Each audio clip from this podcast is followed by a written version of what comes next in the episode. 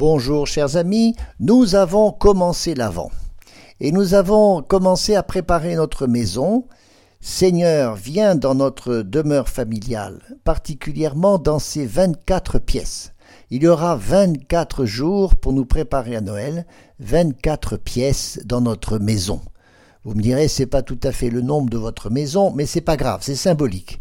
Et alors nous avons commencé hier par accueillir le Seigneur dans le vestibule. C'était évidemment la première pièce concernée par l'accueil.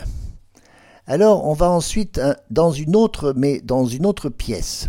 Aujourd'hui c'est la cuisine. La cuisine c'est une pièce si importante, elle est quelquefois au cœur de la maison. C'est une maison où on va se faire beaucoup de services et aussi beaucoup d'amour. Et c'est le lieu où on doit se situer par rapport à la consommation. Il y a beaucoup de choses qui rentrent dans notre cuisine, des denrées, des quantités de choses que régulièrement on, on accueille en allant faire des courses.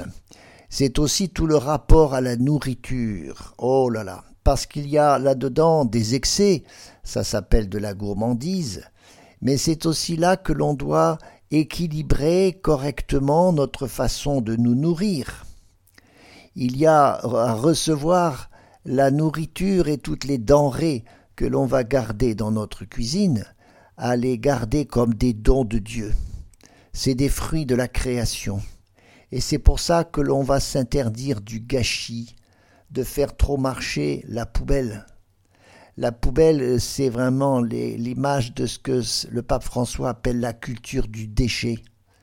Est-ce que nous faisons attention à, garder euh, proprement tous les restes et à les resservir, à ne pas être dans cette culture du déchet, cette culture du gâchis? Voyez, Laudate aussi, c'est un texte qui nous invite à être attentifs à cela. La cuisine, c'est aussi le lieu du petit déjeuner du matin. Souvent, c'est là que l'on se retrouve, c'est l'intimité du matin. C'est bien sûr le lieu où on commence à accueillir chacun dès le début de la matinée. Dans la cuisine, c'est pas pour râler. La cuisine, c'est pas le lieu pour regarder d'abord ce que l'on mange. C'est d'abord pour regarder les autres avec qui on mange. Et ça peut être aussi le lieu de la prière dès le matin pendant le petit déjeuner, avant ou après, prendre un petit temps pour être ensemble prier le Seigneur. C'est aussi la cuisine le lieu du service. Alors respectons ce service, respectons le travail de la maman qui souvent y passe du temps, tout ce soin que l'on prend à cuisiner pour faire plaisir à tous.